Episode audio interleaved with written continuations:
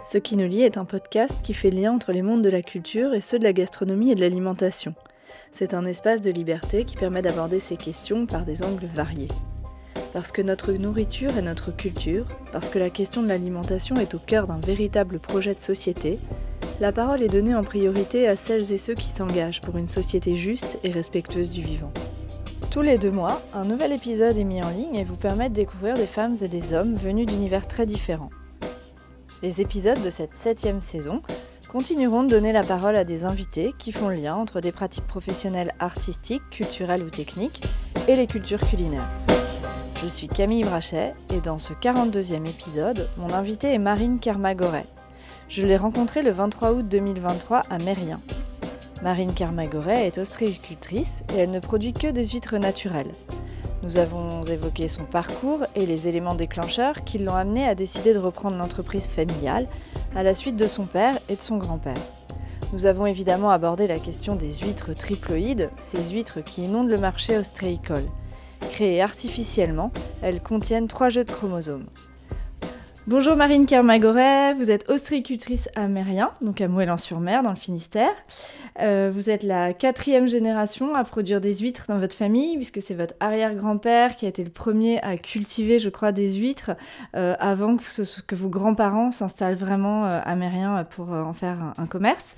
alors moi, je voulais vous inviter parce qu'il me semble qu'une jeune femme ostréicultrice, c'est pas si courant que ça finalement, et aussi parce que je trouve que les conditions de production des huîtres restent encore assez obscures pour le grand public et que c'est pas un produit dont on explique la traçabilité, etc. Euh, alors, pour commencer, est-ce que vous pouvez me raconter l'histoire de votre entreprise, donc les huîtres de Mérien, euh, qui a débuté en 1960 oui, alors c'est effectivement mon arrière-grand-père qui, après avoir fait une carrière à la pêche sur des sardiniers, s'est lancé pendant sa retraite dans la culture d'huîtres, notamment au sol. Et, et mon grand-père, s'étant aperçu que la rivière était assez généreuse pour la production ostréicole, a décidé d'en faire vraiment son métier, mais là avec de l'élevage sur des tables, avec des poches, donc en surélevé, ça s'appelle dans le milieu. Ils ont connu euh, dans les années 70 euh, l'épisodie euh, sur la mortalité de l'huître plate. Donc ils se sont tournés vers l'huître creuse et la région normande pour euh, essayer de, sauver les meubles, comme on dit. Et petit à petit, euh, Mérien a regagné euh, en production d'huîtres creuses et plates. Maintenant, depuis quelques années, la plate, elle revient au galop. Et on espère que ça va rester comme ça, parce que c'est un signe de bonne qualité d'eau. Et mon papa, à la vingtaine, a décidé de mettre le pied à l'étrier aussi. Et, et j'ai fait la même chose, mais avec un parcours un peu plus studieux, c'est-à-dire que j'ai quand même poussé sur un master pour avoir euh, tous les tenants et les aboutissants d'une reprise d'entreprise, mais pas forcément que accès aux striculture. D'accord. Et j'ai balayé plus large. Comment ça s'est construit ce projet professionnel? C'est quelque chose qui était évident pour vous dès petite ou vous aviez deux envies et ça s'est fait comme ça? Je sais pas si vous avez des frères et sœurs Non, alors je suis toute seule. Je me suis pas du tout, du tout tournée vers l'ostriculture et en fait, euh, à 14 ans, j'ai eu ma mobilette comme beaucoup de jeunes dans le coin et mes parents m'avaient dit on t'a payé la mob, mais euh, tu te débrouilles un petit peu pour l'essence, pour les sorties. donc j'avais pris mon père un peu à la lettre en lui disant bah écoute moi je veux bien bosser mais euh, bah, après tout pose-moi un camion sur un marché et je vendrai des huîtres. D'accord. Et puis bah, de fil en aiguille, euh, quand on voit les gens tous les étés et qu'on nous dit à l'année prochaine, tout ça, j'ai jamais trop réussi à raccrocher ce petit job d'été. Ouais, bah, ça, c'était que de la vente hein, principalement. bah, forcément, je donnais des petits coups de main à Noël, puis des petits coups de main sur les parcs. Et euh, la production, euh, ouais, je me suis dit, c'est quand même hyper intéressant de mener tout de, de bout en de, forcément. Voilà, du, début, du long, à la début fin. à la fin. J'étais partie pour faire une fac d'histoire-géographie. Donc rien à voir. Rien à voir. Et en fait, bah, je me suis rappelé à mes envies de grand air et de il faut que je bouge et tout ça. Donc j'ai laissé tomber la fac après un semestre qui s'est magnifiquement bien passé. j'ai pris un petit peu de temps pour moi et en fait j'ai raccroché sur un BTS de production aquacole, option mer. D'accord. Et là, je me suis retrouvée avec des gens qui faisaient des moules, du saumon, des ormeaux, enfin plein de productions diverses et variées. Et une équipe de copains absolument formidable où on a tous décidé de tirer jusqu'à la licence. Et puis pour une bonne partie sur un master d'économie de la mer et d'aménagement des territoires. Enfin, en fait, c'est l'histoire d'une grosse équipe de copains qui ah, se plus. Ça. Ouais. On travaille tous plus ou moins encore dans le milieu, de près ou de loin. Donc certains sont encore sur le terrain, d'autres sont dans les bureaux et tout, mais c'est très agréable quand on a un contact euh, dans n'importe quel organisme Ouais, bah, pro, comité des pêches, ou autre, de Mhm. se dire ah tiens finalement tu fais ça et, et C'est toi qui es là, ouais parce que c'était des études qui débouchaient en Et fait. ça sur- se faisait où ces études à Brest? Alors le BTS se faisait à Guérande, Mhm. La licence à Cherbourg, Ouais, le master 1 à Rennes et le master 2 à Lorient. très bien. Vous aviez déjà pas mal de connaissances, j'imagine, acquises euh, sur le terrain, par vos parents, grands-parents. Ouais, mais Il on- fallait cette formation. Qu'est-ce que ça euh, apprend de plus? Ça apprend des choses et surtout, on- il faut un diplôme pour récupérer des concessions stricoles. D'accord. Euh, alors pas forcément un BTS, je crois que maintenant le bac, le CAP ne suffit plus, mais le bac pro, euh, enfin en plus tout ça, ça a changé. Ouais, ouais, ça Euh, bouge. voilà, tout, ça tout bouge tout le temps. Ouais, Mais il faut une certification professionnelle pour avoir le droit de prétendre aux concessions. ok. Un monsieur et madame tout le monde, Ne peuvent pas. même avec Ouais. un gros billet, ne peut pas arriver en disant je veux un parc. Ça, ça se fait pas comme ça. Et, euh, et c'est pas parce qu'on est enfant d'ostriculteur. Que- Pareil, si on n'a pas ouais, le diplôme, euh, ça marche pas non plus. Il faut un petit quelque chose. Et de là, oui, par contre, je me suis dit que pour reprendre une entreprise vraiment dans sa globalité, j'avais besoin que d'autres choses que les points techniques Ouais. euh, de ce qu'on apprend. euh. Alors, on apprend par, euh, bah, par l'héritage un peu familial, mais on apprend aussi beaucoup des autres. Ouais. J'ai été faire plein de stages dans d'autres entreprises et pas qu'ostricole. Pour, euh, parce qu'il y a plein Pour de choses gérer l'entreprise. qu'on peut emprunter. Ouais, puis il y a plein de choses en termes de production qu'on peut emprunter à, d'autres domaines. à d'autres domaines. Ah ouais. ouais. Ouais, ouais. Et c'était Par exemple enrichissant. Bah, j'ai travaillé un petit peu en salmoniculture, Ouais. en plastage, en mariage.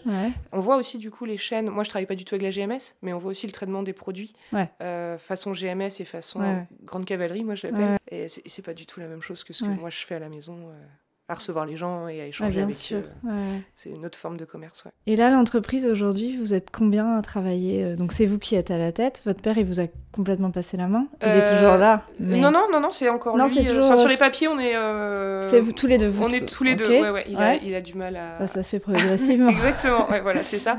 Et puis c'est un hyperactif, donc on les arrête pas comme ça, les hyperactifs. ça devait être un retraité, euh, un retraité bien occupé, je crois. Ouais. Et euh, du coup, euh, on est, alors, euh, bon, bah, mes deux parents, enfin, maman, elle est là un peu quand elle peut. Ouais. Moi, à plein temps. L'été, on a trois petits jeunes en renfort sur la saison juillet-août. Et l'hiver, on a deux personnes en renfort sur quatre mois. Et un chef de production en Normandie qui s'occupe que de la Normandie. Voilà. Qu'on va voir euh, au moins une fois par mois, si ce n'est tous les 15 jours pour les marées. Quoi. Ok, donc en Normandie, qu'est-ce qui se passe là-bas? Alors, en Qu'est-ce qui est produit? Comment est-ce que Euh, ça s'organise tout ça? Alors, en fait, si on pouvait, on ferait tout amérien, mais Ouais. c'est trop petit. Ouais. Et on veut surtout pas surcharger la rivière parce Ouais. que l'expérience a montré que dès qu'il y avait un endroit qui donnait pour une production, on avait tendance bêtement à dire waouh super C'est génial, ça on donne y va. donc on y va Ouais. à fond et on appauvrit le milieu et puis voilà et la nature elle met environ 30 ans à se remettre de- d'une bêtise humaine donc euh, on peut pas faire n'importe quoi Mm. et donc la Normandie en fait ça sert de zone euh, en fait euh, intermédiaire alors au départ pour lancer le- les petites huîtres Mm. enfin même les ados on va dire parce que les toutes petites en fait elles restent sur leur collecteur pendant presque un an euh, en Charente Mhm. en tout cas de juillet à mars. Après, on les enlève de ce collecteur et on fait démarrer euh, une partie en Bretagne, une partie en Normandie. Mhm. Quand on les détroque, on les change d'eau, parce que j'ai l'habitude, pour vulgariser un peu, de dire c'est comme quand on part en vacances. On se ressource, on a bonne mine, donc elles, leur changer d'eau, ça les pareil. booste. Ouais, voilà, quand elles commencent à freiner un peu en production, le fait de changer d'eau, changer d'air, ça les, ça les rebooste et on peut gagner 6 à 8 mois de croissance comme ça. euh. Enfin, en tout cas, ça leur, ça leur fait pas de mal. Et il y a aussi un petit truc avec Mérien, c'est que c'est une ria très abritée, où euh, les huîtres, c'est un, peu, c'est un peu la thalasso, quoi. Elles sont jamais trop brassées et autres. Et donc, pour bien les entraîner et avoir des huîtres bien robustes, qui tiennent bien en bourriche et tout, bah, la Normandie, euh, là, c'est exposé à tous les vents, à tous les courants. Donc, elles sont moins dans leur petit... Ouais, ça les booste. Dans leur petit ça cocon. les- Déjà, le marnage est beaucoup plus important, euh, l'eau s'en va plus longtemps. Ouais. Donc elles restent hors d'eau deux fois par jour, quasiment tous les jours. Et euh, ça les oblige à bien se fermer. Donc l'hiver, quand on les met en bourriche, et que les gens nous disent ah bah je vais au ski, je vais voir la famille, je vais nana, je Ouais. vais- elles vont vivre des conditions de transport ou voilà, bah, t'es un peu maltraité, bah, ça permet quand même d'ouvrir une bourriche au bout de sept jours et de manger des huîtres toutes fraîches et euh, qui tiennent la marée, qui tiennent la marée. Ouais, c'est ça. Et euh, comment est-ce que votre famille a réagi? Est-ce que votre père était content que vous repreniez l'affaire? Est-ce qu'il a été surpris? C'est quelque chose qui Non, content. il voyait venir? Alors oui et non, parce que je pense qu'entre 20 et 25 ans, il s'est dit bah c'est une jeune femme comme les autres qui mène ses études et tout ça. Et puis, euh, puis non, après quand je lui ai dit euh, il me faut ce permis, il me faut ce permis, il faut que je sache faire ça, il faut nana, et que j'ai commencé à proposer des choses, euh, non non content, papy aussi, bon il est plus de ce monde maintenant, mais Ouais. non non ouais content et soulagé parce que papa c'est il est né dans une huître, hein. lui c'est vraiment la production. Et, euh, et toute la paperasse à côté, ça, ça l'enquiquine plus Ouais. qu'autre chose. Alors, je suis pas passionnée de paperasse, mais Non, mais faut savoir le faire. Et, ouais. voilà. Et donc il était très content. On est un- c'est un joli duo, quoi. Et est-ce que c'est compliqué d'être une femme respectée dans le milieu ostréicole Est-ce qu'il y en a beaucoup? Est-ce qu'il y en a peu? Est-ce qu'on vous regarde un peu bizarrement, plus comme vous êtes jeune? Est-ce que vous avez senti voilà, qu'on vous prenait pas forcément au sérieux ou, ou pas? Alors, euh, bah, ça dépend de à quelle génération on parle Ouais. et euh, à quel moment de l'étape de production. Donc, quand on est vraiment euh, sur les parcs, on va dire euh, dans l'effort physique et tout, Ouais. oui, on se sent toujours un peu jugé par les voisins, à dire quand est-ce qu'elle va lâcher, est-ce qu'elle va y arriver, est-ce qu'elle va pas planter le tracteur, est-ce que ceci, cela. Donc, moi, j'ai tendance à dire. euh, Personne n'est parfait, euh, et puis euh, j'ai pas de mal à demander des coups de main. Et Ouais. en fait, la situation s'aplanit de cette façon-là. Et puis il y a beaucoup de choses sur le ton de l'humour qui passent beaucoup mieux que dans la rivalité ou Ouais. dans la compète. Donc euh, je suis toujours passée un peu comme une anguille pour déjouer ces petits trucs-là quand je sentais qu'il y avait une petite pression un peu misogyne. Ouais. Donc, Et dans euh, la formation, c'était très mixte ou il y avait Euh, non, on était euh, non, on était quatre filles et de, on devait être une vingtaine. Donc Ouais, non, non, c'était quand même c'était pas un très mixte. très masculin toujours. Ouais, ouais. Ouais. Sur la première étape, ouais, tout ce qui est prod et tout. En licence, on était un petit peu plus nombreuses. Et en master, par contre, là, c'était moitié-moitié. ouais. Hmm. Sur les études vraiment supérieures, Ouais. ça se rééquilibre. J'aimerais qu'on vienne un peu plus en détail sur les huîtres naturelles, parce Mhm. qu'on parle d'huîtres naturelles, mais beaucoup de gens savent pas forcément ce que c'est. Euh, Est-ce que vous pouvez expliquer euh, comment vous définissez, vous, euh, une huître naturelle? Eh ben, en fait, le terme huître naturelle, il est venu par le fait qu'on n'ait pas le droit de distinguer l'huître triploïde. Mais en fait, c'est pas l'huître triploïde qu'on distingue pas, c'est la triploïdie en général. Parce que quand certains ostréiculteurs, donc les ostréiculteurs traditionnels auxquels j'ai adhéré, ont essayé de porter la loi pour se distinguer et dire attention pour informer le consommateur, les lobbies de tous les produits, donc la tomate, le saumon, enfin en fait tout ce qu'on mange est triploi- triploïsé, triplo, je sais pas comment on le dit. triploïdisé. Et euh, donc, du coup, là, les lobbies ont dit hop là, attention, ça marche pas comme ça. Et on a eu un petit gain de cause qui nous a donné le droit de dire bon, puisque ceux qui font de la triploïde ne sont pas dans l'obligation de le dire, vous, par contre, vous avez le droit de dire que ce sont des naturels. Voilà comment est né le terme d'huître naturelle. Ouais, pour moi, c'est un peu une aberration de devoir dire attention, ce sont des huîtres naturelles. Bah oui et non, parce que finalement, vous êtes très minoritaire aujourd'hui à Ah ouais, faire des huîtres naturelles. 20%. C'est par rapport au tonnage produit. 20% d'huîtres, en fait, À peu euh, près. qui sortent. Ouais, et on euh, est à peine une centaine d'ostréiculteurs Ouais. traditionnels ouais, en France. Alors, qu'est-ce qui change? Comment est-ce que vous travaillez? En quoi c'est différent? Donc, Parce que peut-être dire- que tout le monde ne sait pas ce que c'est une huître Ouais. triploïde. Donc ça veut dire qu'on n'achète pas nos huîtres en écloserie. Voilà. Voilà, c'est un peu le système euh, Monsanto où euh, par rapport aux... parce que en agriculture on voit bien ce que c'est. Ouais. En fait, moi je vais pas acheter mes graines chez Monsanto, c'est la nature qui me les donne. Ouais. On a encore cette chance. Même si euh, les gens qui ont fabriqué ces huîtres diploïdes, parce qu'on peut aussi acheter des huîtres diploïdes, Ouais. donc euh, comme celles de la nature, qui seront laiteuses et tout, en écloserie, Ouais. mais n'empêche qu'elles ont quand même toutes quasiment le même papa, la même maman, Ouais. qu'elles sont nées dans un milieu artificiel, qu'elles sont vaccinées, que l'eau est stérilisée, enfin, euh, qu'elles n'ont jamais vu un, un coin de nature avant leurs 3, 4, 5 mois, ça dépend de la taille qu'on décide d'avoir, et qu'on outrepasse complètement les, les phénomènes naturels, ça veut dire qu'on peut acheter du naissin toute l'année. C'est Voilà. ça, ce qui n'est pas euh, possible normalement. Il y a une saison, il y a Voilà, un rythme. normalement, euh, l'huître, elle est laiteuse, euh, allez, suivant les parties de la France, euh, les régions de France, entre juin et des fois ça court jusqu'à septembre, Mm. mais bon, à- peu près l'été. Ouais.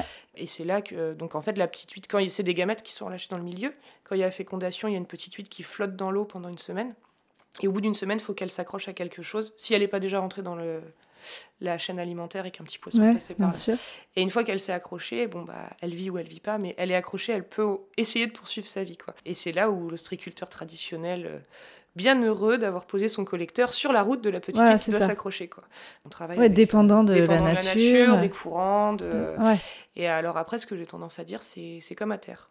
Si ça donne à terre, ça donnera en mer, et c'est une année sur deux. Voilà. L'année dernière, il y avait énormément de naissins, et on sait pertinemment que cette année, il y en aura moins. Ah ouais, c'est une année ça. sur deux, ça c'est. Comme les pommes, c'est comme les légumes. Donc Ouais. quand le jardinier au printemps dit tiens la terre est belle, ça donne bien, on sait que ça va être aussi une jolie année euh, en mer. Et alors, comment est-ce que vous compensez euh, ces, ces années euh, où il y en a moins par rapport aux années où on Euh, produit plus Alors on peut essayer de freiner un petit peu la croissance de l'huître. Là avec le réchauffement de l'eau, ça devient plus de compliqué plus en plus compliqué. Ouais. ouais. Euh, Il y a des petites techniques, hein, en, en surdensifier un peu dans les poches pour qu'elles soient un peu serrées, Ouais. pas leur offrir des conditions, Conditions trop bonnes. Voilà, trop bonnes. Mais bon, à un, à un moment, on peut pas tout contrôler. Et euh, aussi, à, à jouer à ça, on peut aussi euh, carrément les faire mourir. quoi. Ouais, Donc, euh, ça. à trop les peu- contraindre. Mm, mm. Après, ça dépend aussi du marché, ça dépend des, des- de la saison touristique. Enfin, il y a tellement de, euh, d'aléas. Ouais, c'est ça. Après, le, tout ce que l'ostriculteur recherche, c'est de sortir un maximum de numéro 3, donc la, fameuse numéro 3, la taille moyenne. Et là, sur ces dernières années, il y a peut-être eu un peu l'effet Covid, où il y a eu beaucoup moins d'achats, les huîtres ont continué à grandir. On s'est tous retrouvés avec, avec trop d'huîtres. De, de, trop d'huîtres, d'une part, et trop de numéro 2. Voilà. C'est pour ça que tout le monde... elles sont moins chères. Mais pourquoi vous les vendez Elles sont moches, elles sont malades? Non, j'en ai juste trop. Et je voudrais les voir disparaître parce que j'en ai aussi beaucoup qui arrivent. Il faut faire de la place. c'est ça. Donc euh, voilà, des fois, il faut pas être bête. Au lieu de jeter, vaut mieux. Euh, ouais, bien sûr. Mais euh, c'est une production qui est quand même compliquée à, gérer. Ça se gère sur 4 ans. Sur 4 ans. Voilà. Donc ouais, des fois, c'est un peu rigrac parce qu'il n'y en a pas assez. Et mais euh, parce qu'on peut, en fait, on peut, il y a des huîtres qu'on peut vendre à partir de 3 ans, hmm. si on les a bien entraînées, euh, on va dire la tête de l'eau, tout ça, et d'autres qu'on va traîner jusqu'à 5. On, peut, on, a quand même une année, une année 18 mois d'année tampon, on va dire. D'accord. On arrive à jouer tout le temps un peu comme ça.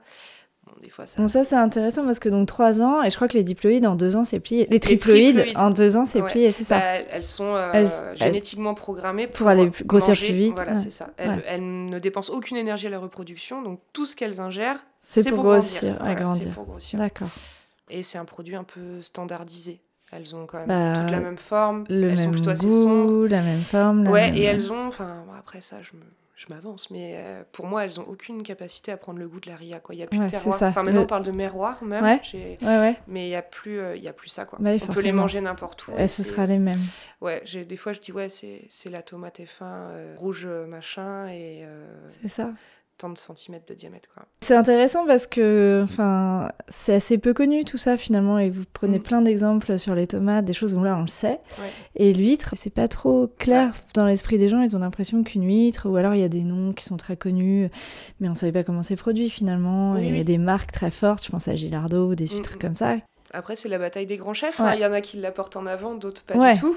Euh, ouais, mais là, on en revient à la question de ils savent pas ce qu'ils vendent, ils ah savent pas ce qu'ils utilisent? Parce que là, moi, j'ai été très frappée dans plusieurs interviews avec des grands chefs. Mm.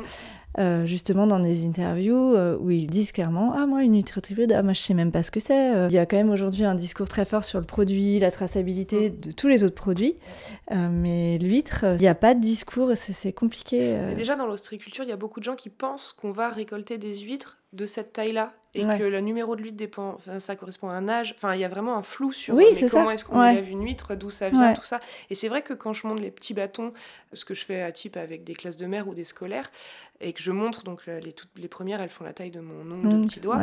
Les gens me regardent en disant Ah, ça, c'est un bébé 8. Je dis Oui, et sachez que quand elles se sont collées dessus, on ne les voit pas. Elles on ne les voit pas, c'est ça. Voilà. Donc, euh, il y a toute une démarche après quand on dit Bah oui, elles ont 4 ans. Et après, moi, j'ai tendance souvent à ramener les gens sur euh, le documentaire, mais je pense que vous l'avez vu, euh, L'huître triploïde authentiquement artificielle, qui est quand même très, bien, très, très bien montée. Et où là, les gens me disent ah, mais en fait, il y a des fermes qui fabriquent des bébés vite. Je dis Oui, ça existe. Il y en a 7 ou 8 en France euh, et un sur la façade méditerranéenne. Euh. je dis Oui, oui, oui, ça existe. Comme les petits poissons, comme. Euh, Exactement. On a essayé de dompter la nature jusque-là. Mais la nature reprend peu à peu ses droits quand même. On n'a jamais vu autant d'huîtres naturelles collées sur les rochers. Ça, c'est aussi dû au réchauffement climatique, mais ça nous pose problème aussi dans Dans la production Bah oui, parce qu'en fait, une huître typiquement dans la nature, elle va prioritairement se coller à une autre huître. C'est un terrain favorable. Sauf qu'en fait, quand nos huîtres, elles sont prêtes, vendues, euh, toutes jolies, tout ça, tout ça, et qu'on a une petite huître qu'on n'a pas vue. Qui vient se greffer. Voilà, et que par exemple, les années où bah, il y a ces fameux 18 mois un peu tampons, on dit, bon, bah, celles-là, on les laisse là, euh, elles vont pousser encore un peu, on aura ça sous le coude pour l'année prochaine. Et quand on va les chercher. Elles sont recouvertes d'autres huîtres. Voilà, et qu'on ah ça s'appelle du détrocage. Enlever toutes les petites huîtres, euh, ah c'est affreux. Alors après, il y a des techniques. Euh, les Charentais font beaucoup ça parce qu'en Charente, ça fait des années que c'est comme ça. Ils trempent les huîtres dans de l'eau chaude. Mais alors, trop chaude pour tuer la petite et pas assez pour tuer la grosse. Voilà, mais après, ah, c'est un équilibre subtil. Bah, c'est un, ouais, c'est un équilibre subtil, euh, c'est un investissement, c'est du oui, c'est une étape supplémentaire qui se rajoute. Voilà, c'est ça. Puis alors maintenant, au prix de l'énergie et tout ça, mm, on, mm. préfère éviter de Bien sûr. ça s'appelle prendre du nez, ça, en fait. Et ça, c'est quelque chose qui se développe. Il y en a de plus en plus ici, par exemple, à Mérien. ouais. Il serait peut-être judicieux de se dire, euh, au moment où ça commence à capter, donc en l'été, presque d'emmener les huîtres en Normandie, où là, il n'y a pas encore ce phénomène, mais pour combien de temps euh, Mais là, en tout cas, dans le sud Finistère, dans le nord Finistère, moins, mais dans le sud Finistère, ouais, ça, bah, ça fait 5-6 ans que les gens disent euh, c'est fou, on peut plus aller sur les rochers pieds nus, on se coupe avec les huîtres. Et aussi peut-être un, retour de, bâton de la nature, vu que la triploïde a appauvri les milieux, peut-être que la naturelle s'est dit faut mettre les bouchées doubles pour essayer de survivre, parce que mm. de toute façon la nature se rééquilibre toujours. Et on a remarqué, donc notamment en Normandie côte est, où on a été obligé d'abandonner nos parcs, c'est devenu un terrain d'huile triploïde. On ne peut plus faire de naturel là-bas. C'est ça aussi le problème. ça, j'allais y venir. En fait, le triploïde a été injecté dans la nature et maintenant il y en a partout en fait.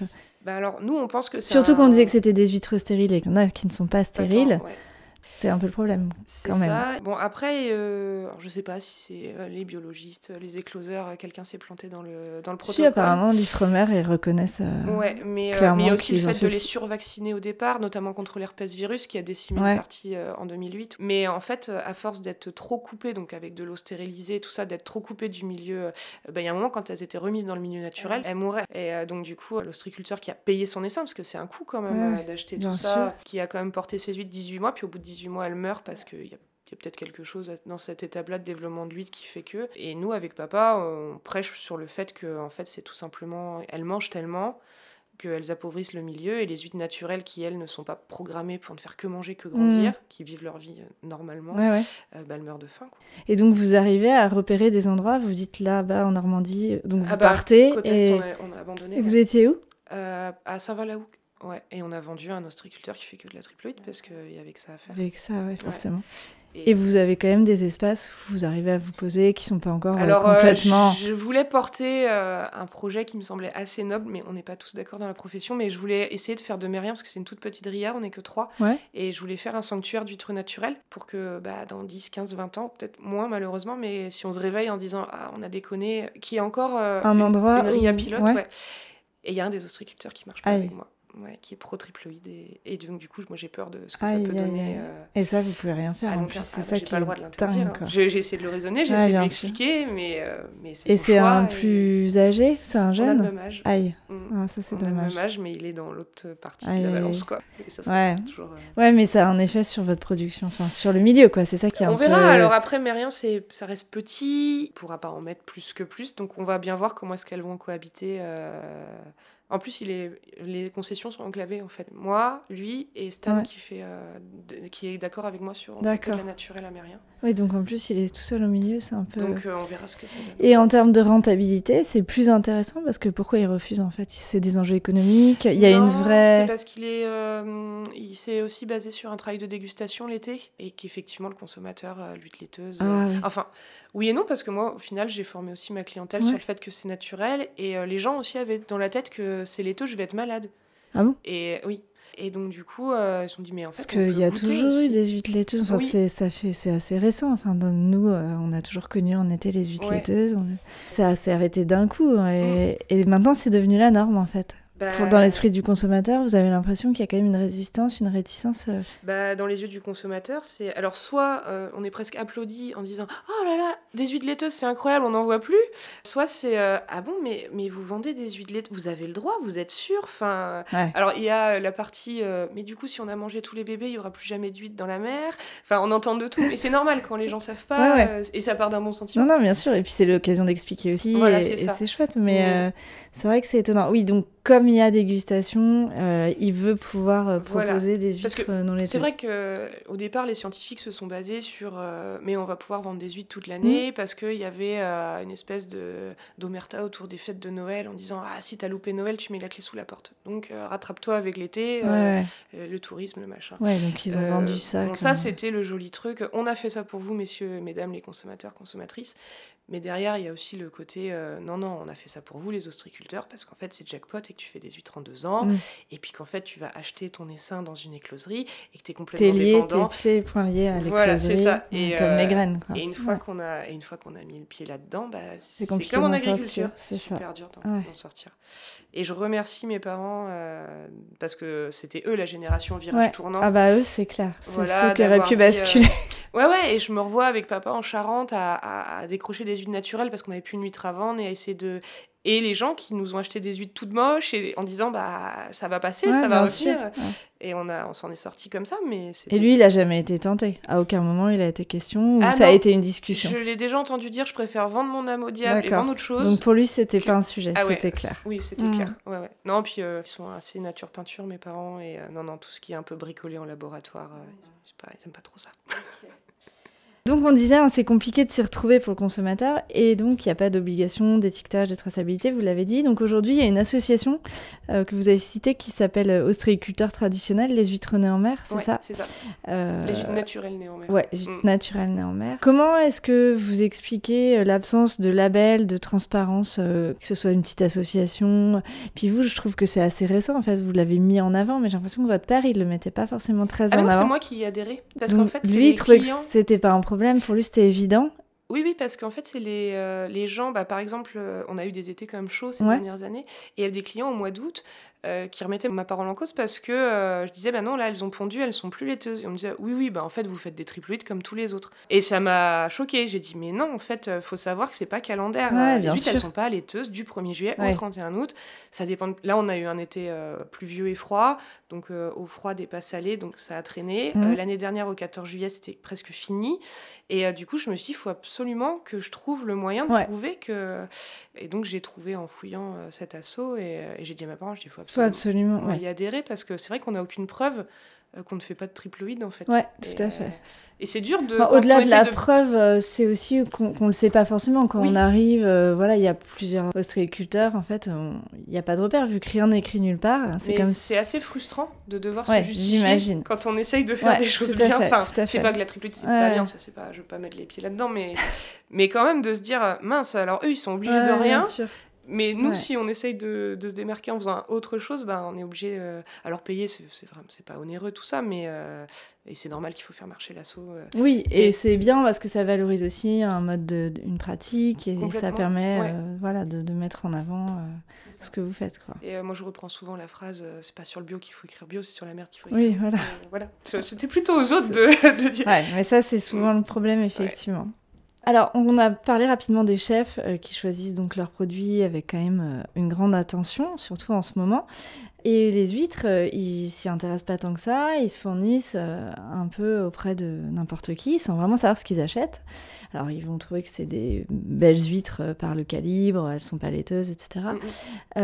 pourquoi selon vous il y a un retard aussi fort euh, chez les professionnels? Parce que là, on parlait du grand public, les gens ne connaissent pas, comprennent pas, ok, mais les gens dont c'est le métier de servir des bons produits et des bonnes choses, comment vous expliquez euh, cette espèce de, ouais, de désintérêt et, le manque de curiosité pour comprendre ce qu'est une huître, comment elle, est comment elle se reproduit euh, alors moi, j'ai pas la chance de fournir des grands chefs et d'échanger avec eux. Après, je fournis les restaurants euh, du coin. Pour ce qui est de la région parisienne, euh, tout ça, je pense qu'ils n'ont pas affaire à l'ostréiculteur, ils ont affaire aux revendeurs qui lui déjà va chercher un prix, une qualité constante, tout ça. Et je pense qu'ils sont vraiment sur, euh, sur cette thématique-là. Et, euh, de la constance, effectivement. Le fait et de la toujours la même chose. Je pense euh, beaucoup à la fraîcheur parce que quand je vois certains circuits de production, de distribution, où les huîtres se baladent, parce que c'est comme ça, c'est la logistique, elles vont faire un tour à Lyon pour en fait être livrées mais c'est comme ça, elles sont dans ce camion-là, donc euh, je pense que les chefs sont beaucoup plus scrupuleux sur euh, la fraîcheur que effectivement sur. Ils, sont euh, ils ont d'autres problèmes, vous pensez ça? Je pense que ça vient de là. Après, il y en a quand même certains qui s'y intéressent et, et moi j'ai vu quelques reportages ouais, de, de dégustation à l'aveugle et, et, vraiment de débat entre deux chefs. Bah, souvent, ce qu'ils mettent en avant, c'est le, côté tout, tout, le temps la même taille, la même qualité, la même. On peut faire une recette, on sait qu'on aura toujours la même huître. Ce qui n'est pas, ce qui est pas le cas avec les, les huîtres naturelles puisque bah, elles sont variables en fonction des saisons, de, plein de choses. Ouais. Mais après, est-ce que c'est pas un petit peu le travail du chef aussi bah, de si, si, bien sûr. Ah, bah, quand euh, c'est moins bien Si, si, bien sûr. Mais c'est vrai que cette absence d'intérêt pour ce produit, moi, me, semble très, très étonnant. La production, elle est aussi euh, évidemment euh, sensible à la pollution. Oui. alors les huîtres, c'est des produits très fragiles. Pas tant. Pas tant que ça. Parce que je lisais, euh, je crois que c'est euh, Jean-François Samin là, de l'Ifremer qui disait que même le stress pouvait être une condition pour qu'il y ait un virus qui rentre, quand on bouge les poches, etc. Donc on, a l'impression que c'est. Oui, alors oui, euh, oui, on peut le voir, on peut le voir un peu comme ça, notamment avec l'herpès virus et tout ça. Mais après, Ah oui, alors il y a pollution et pollution. Bah, pollution, moi j'étais plus sur la pollution euh, de, de, de l'eau, euh, les algues vertes, euh, la pollution du, de la mer. Parce qu'il y a aussi des pollutions qui, euh, les huîtres, elles s'en contentent très bien et même c'est c'est bénéfique pour l'élevage et tout ça. Euh, par contre, pas pour la consommation humaine, quoi. D'accord, oui, bien sûr, de- c'est ça. Ouais, Ouais, voilà, ça, peut être bon pour l'huître. Des fois, mais- quand l'eau est très chargée en plein de choses, Ouais. Euh, oui, oui, bah, elles vont cavaler, elles vont bien grandir, mais, euh, mais, mais on va les commercialiser. Voilà, donc c'est il a pas- n'y a pas trop d'intérêt. Mais non, puis de toute façon, il faut régler ces problèmes de pollution euh, et d'impact humain. sur- Ouais, est-ce les que ici c'est un problème? Alors on en entend beaucoup parler dans le littoral breton, plutôt au nord. Cette année, il y a eu quand même pas mal d'interdictions de baignade, de plongée, de, de pêche ici à, à. Euh, est-ce que c'est un sujet, un problème régulier, un sujet dont vous parlez entre professionnels, quelque chose qui est pris en main ou c'est l'omerta comme dans certains endroits Non, non, non. Alors, c'est pris en main. On en parle au moins deux fois dans l'année, et notamment euh, entre le mois de novembre et le mois de janvier, période de forte pluviométrie où les réseaux d'assainissement débordent. Mhm. Et euh, il y a, euh, je pense, 40% des fermetures dans le Mérien qui sont liées, euh, pff, non, même plus, non, bien plus, Au réseau d'assainissement au réseau d'assainissement. Non, parce que bah, comme on a la chance sur Cédria d'avoir un classement et Natura 2000 et Conservatoire du littoral sur tout un Toute la RIA. RIA, D'accord. euh, Donc, il y a pas d'activité. d'agriculteurs, il y a pas Bah. Là, si, il y a un, un jeune homme qui s'est mis euh, à son compte euh, en maraîchage bio, Ouais. mais sur place amène et c'est hyper contrôlé tout Ouais, ça. ouais. Moi, je vois ça d'un très bon oeil, c'est très bien. ce. Et de l'autre côté, c'est que des habitations, mais on a la chance de ne pas avoir de porcherie, d'élevage, c'est ça. pour notamment le problème des algues vertes. Il y a ça. Bon, après, il y a les usines ont fait beaucoup d'efforts sur le retraitement de l'eau, tout ça. Non, non, à, à Moëlan, la benne noire, c'est le, c'est le réseau d'assainissement. Là, au mois de janvier, j'ai constaté, et je me suis permise de le dire à la, personne maintenant qui est en charge du dossier, je dis, écoute, RL, ça fait 10 ans que je participe à des réunions, ça fait 10 ans que la seule chose qui change, c'est la personne qui me lit ce qui est marqué sur la feuille. Et que oui, il pleut de plus en plus et que ça déborde de plus en plus et que vous avez investi de plus en plus d'argent et que ça marche toujours pas. Pas. Ou presque de moins en moins bien. Alors moi, je me Ouais. demande... euh, Donc euh, ils ont mis des doigts sur euh, plein de problèmes.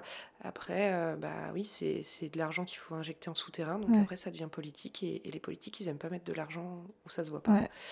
Voilà. Et vous, vous la ressentez Ça pose des problèmes régulièrement? Ah ben là, on a été fermé, euh, il me semble, du 3 au 4 janvier, alors pile après Noël, parce que si on- là, au niveau presse, euh, même si bah, du coup on a investi en- dans des circuits fermés pour pouvoir tenir, on a Ouais. pompé de l'eau ailleurs, enfin, on sait se débrouiller. D'accord, vous Mais avez le circuit des... fermé, il a ses limites et c'est pas fait pour ça, je veux dire. euh, ça devrait être une pollution ponctuelle au cas où. Ouais, ouais. Et maintenant, il y a eu, je crois que c'est il y a deux ans, on a été plus fermé qu'ouvert. Ah ouais, Donc euh, ça peut pas tenir comme ça. Alors l'été c'est du odinophysis, alors ça c'est normal, c'est la petite algue qui se reproduit. euh, et puis, et puis l'Ifremer, euh, plus on avance, plus on cherche des choses, plus on cherche, plus on trouve. Et plus on a des, des seuils et puis euh, des contrôles euh, hyper pointus. et là oui, on a le norovirus qui, qui c'est un peu l'épée de Damoclès. Ouais. S'il y a du norovirus, c'est terminé quoi. On déclasse les RIA, on fait plus d'ostriculture, puis on fait autre chose quoi. Ok.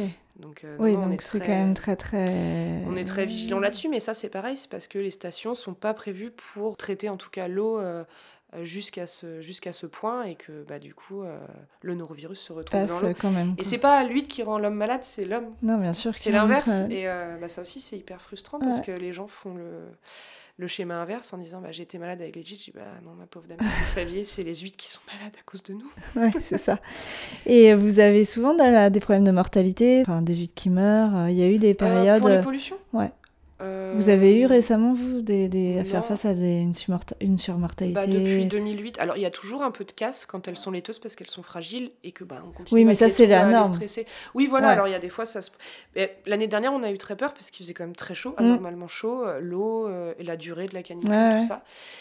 Notamment pour le naissin, parce que c'est quand même des huîtres qui renferment peu d'eau. Ouais. Donc, euh, bah, quand ça chauffe sur des grandes marées où elles sont 3-4 heures euh, hors de l'eau. euh, Et non. euh, Ça a bien, elles ont bien supporté. alors là, on avait vraiment pris le pari de ne rien toucher, de dire on, ne fait rien, parce qu'on ne savait pas trop si elles allaient étouffer du fait de... Il y avait beaucoup d'algues sur les poches, normalement on les vire, donc on Mhm. change de côté. Mais on s'est dit, est-ce que du coup ça les abrite pas un peu? Bon, on a pris le pari de laisser comme ça, je touche du bois. ça Ah oui, c'est vraiment... c'est on, Bah, on tente. Comme Ouais. disait mon grand-père, euh, de toute façon, tu seras toujours euh, un apprenti sorcier dans le métier et tu vas toujours jouer avec la nature et des fois tu vas gagner, Ouais, des fois donc tu on vas tente perdre. des choses et puis... euh, On essaye et puis c'était de la bonne... C'était le bon pari. Après, on sait pertinemment qu'il y a des choses qui ne marchent pas et d'autres qui fonctionnent, mais il y a des petits trucs où. Puis c'est un peu plus fort que nous. On a toujours envie de se dire euh, Attends, et si je fais ça Et si là je fais ça? Ouais. Et puis ça dépend des années. Et est-ce que les huîtres plates et les huîtres creuses, c'est le même processus C'est le même. euh, Non, l'huître plate, c'est plus, euh, c'est plus technique. Déjà, c'est pas le même captage. C'est pas le même captage? Non, non, l'huître plate, c'est un, un- un petit peu. C'est une demoiselle fragile. Ah, c'est plus fragile. D'accord. ouais. C'est autre chose. Ça, alors, ça tolère vraiment pas la chaleur. C'est pour ça qu'on en, pendant longtemps, il y en a eu d'élevés en eau profonde. Euh, c'est pas du tout le même processus. Quelque chose qui m'attire pas. C'est euh, c'est dangereux de se risquer avec la plate parce que quand on perd, euh, elle, l'erreur, la creuse, elle est tolérante sur une main, enfin sur des erreurs. La plate, euh, beaucoup moins. D'accord. Voilà, là, on s'amuse beaucoup moins à essayer des choses. Ah ouais. Ouais, puis c'est vraiment un cycle de production que je maîtrise euh, un peu moins bien. Mais vous en faites pourtant. Euh, je les affine beaucoup Ouais. et je fais du demi- je fais pas du tout le naissin. D'accord. Et euh, certaines années, quand j'ai de la place, alors quand j'ai pas trop de creux, justement, que j'ai beaucoup de place au Ouais. sol, j'aime bien euh, faire pousser euh, des, des plates au sol. D'accord. Sinon, c'est de l'affinage. Sinon, c'est de l'affinage, ouais, ouais. Je, Ok. je me risque pas avec les huîtres plates parce que ça, C'est trop. bah, ça chiffre très vite quand on achète Ouais, du naissin et quand on les, voilà, quand on les Ok. perd, ça fait mal. Mm.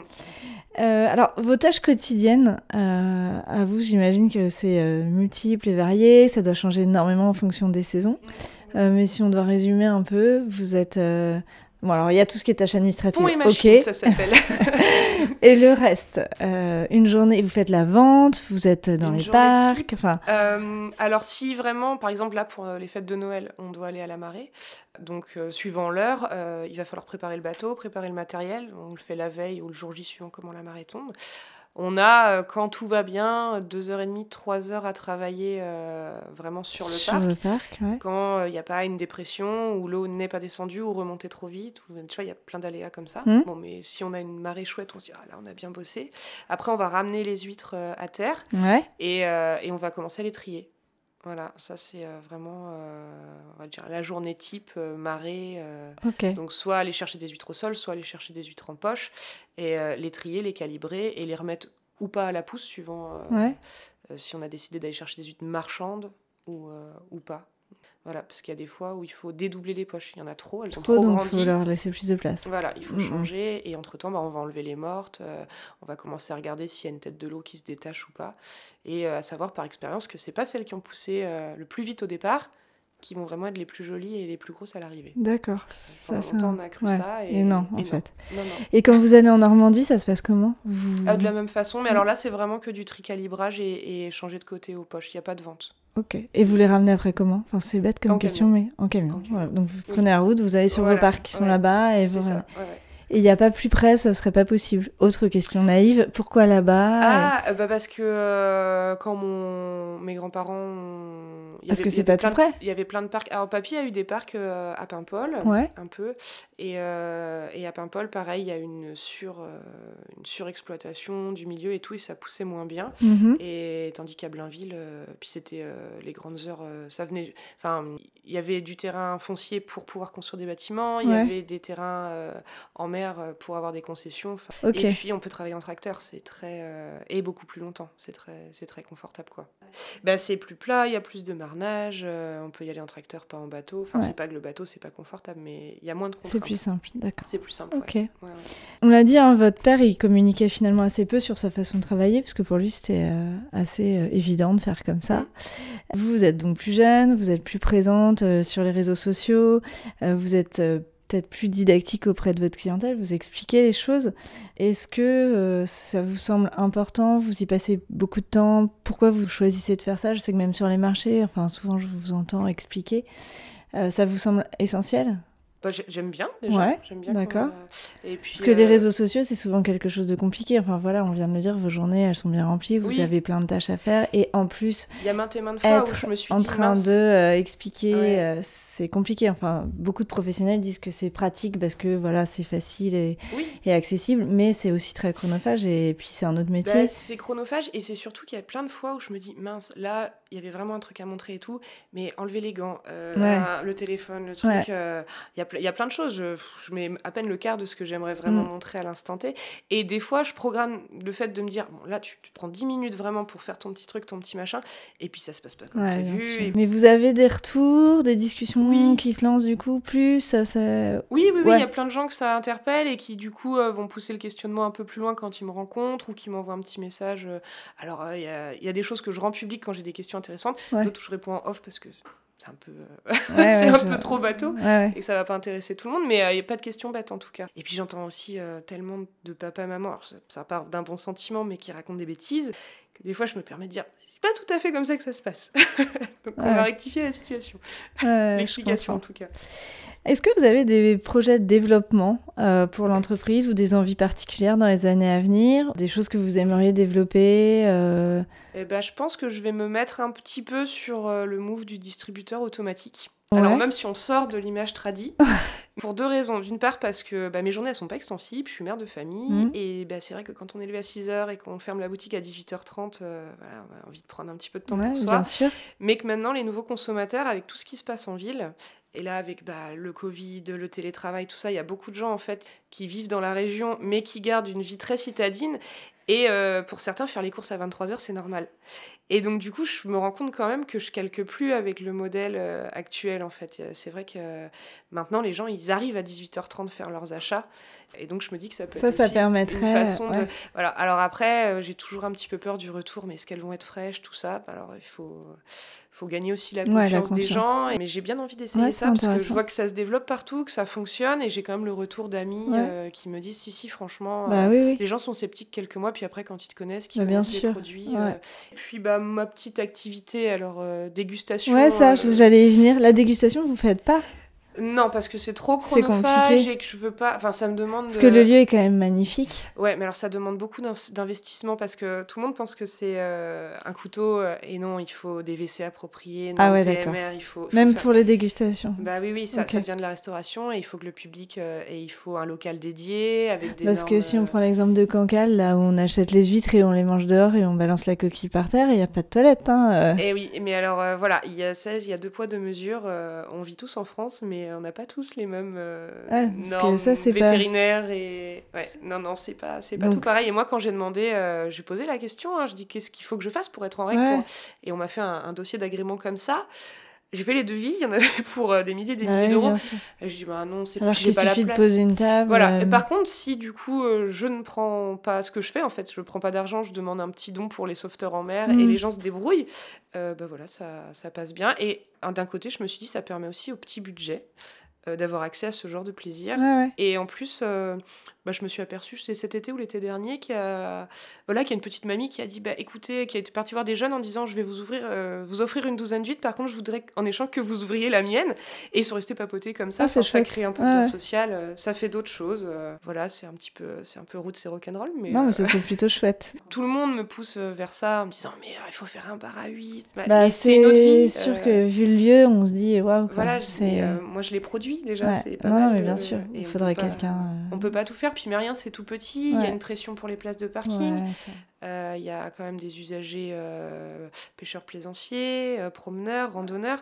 Et c'est vrai que je me dis, 4 ou 5 personnes qui viennent se garer pour déguster des mm. huîtres, ça dure au moins une heure. Non, non c'est vrai. C'est tous ces places-là. Donc, bon, si on veut que tout le monde puisse encore profiter, voilà, profiter du du lieu et voilà faut, faut en laisser pour tout le monde donc euh. et puis en plus Damien s'est positionné sur de la dégustation service à table et tout. Je pense qu'on se complète en fait. Il y a le randonneur qui sait ouvrir ses huîtres et voilà qui a juste besoin de manger des huîtres et, euh, et la personne qui a envie de se faire plaisir avec du pain beurre un petit verre de muscadet euh.